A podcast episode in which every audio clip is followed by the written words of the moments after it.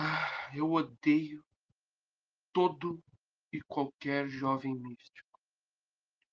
Eu odeio o jovem místico que acredita que a hora que ele nasceu, o dia que ele nasceu, e a posição dos astros decidem sua vida daqui pra frente.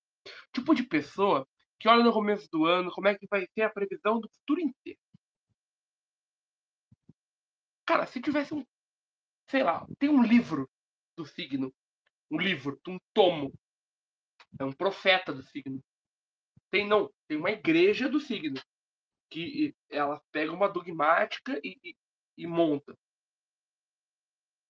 Não, não tem uma religião do signo.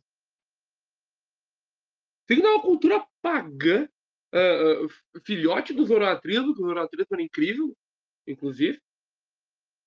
E aí o jovem místico pega. Não, porque este ano, este ano minha lua vai estar em Saturno. Cara, como é que a lua vai estar em Saturno? A gente fala, meu, falando aqui de. Cara, nem pseudociência isso aí. Pseudociência é um fundo científico. Para tentar enganar. É para religião. Como, como a máxima diz, signo é, é a terra plana que é socialmente aceita. Eu não consigo entender esse negócio de signo. Não consigo mesmo. Vai, vai me desculpar. Eu não tenho nada contra vocês que, que gostam do negócio signo. Que acha legal. Ah, sei lá, sou do, sou do cabrito. Tem, tem um signo que balança. Bala, cara, bala. Mas é que não faz nunca sentido, sabe?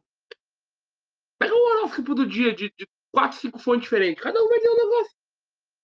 É tudo uns textos genéricos, tipo. Você é, é forte, porém tem, tem tristeza.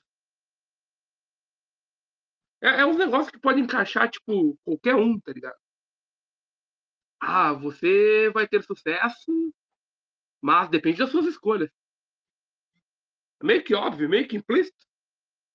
Sabe? Não, não gosto. E, o problema disso é que não é o problema do cara que acredita em signo antigo. Não, não, não. O problema é o jovem. O jovem. O jovem acredita. O jovem. Cara, muita gente acha que o problema está no velho. Não, cara. O problema está no, no, jovem. O, jo, o, jovem místico que ouve Legião Urbana. Esse é o problema.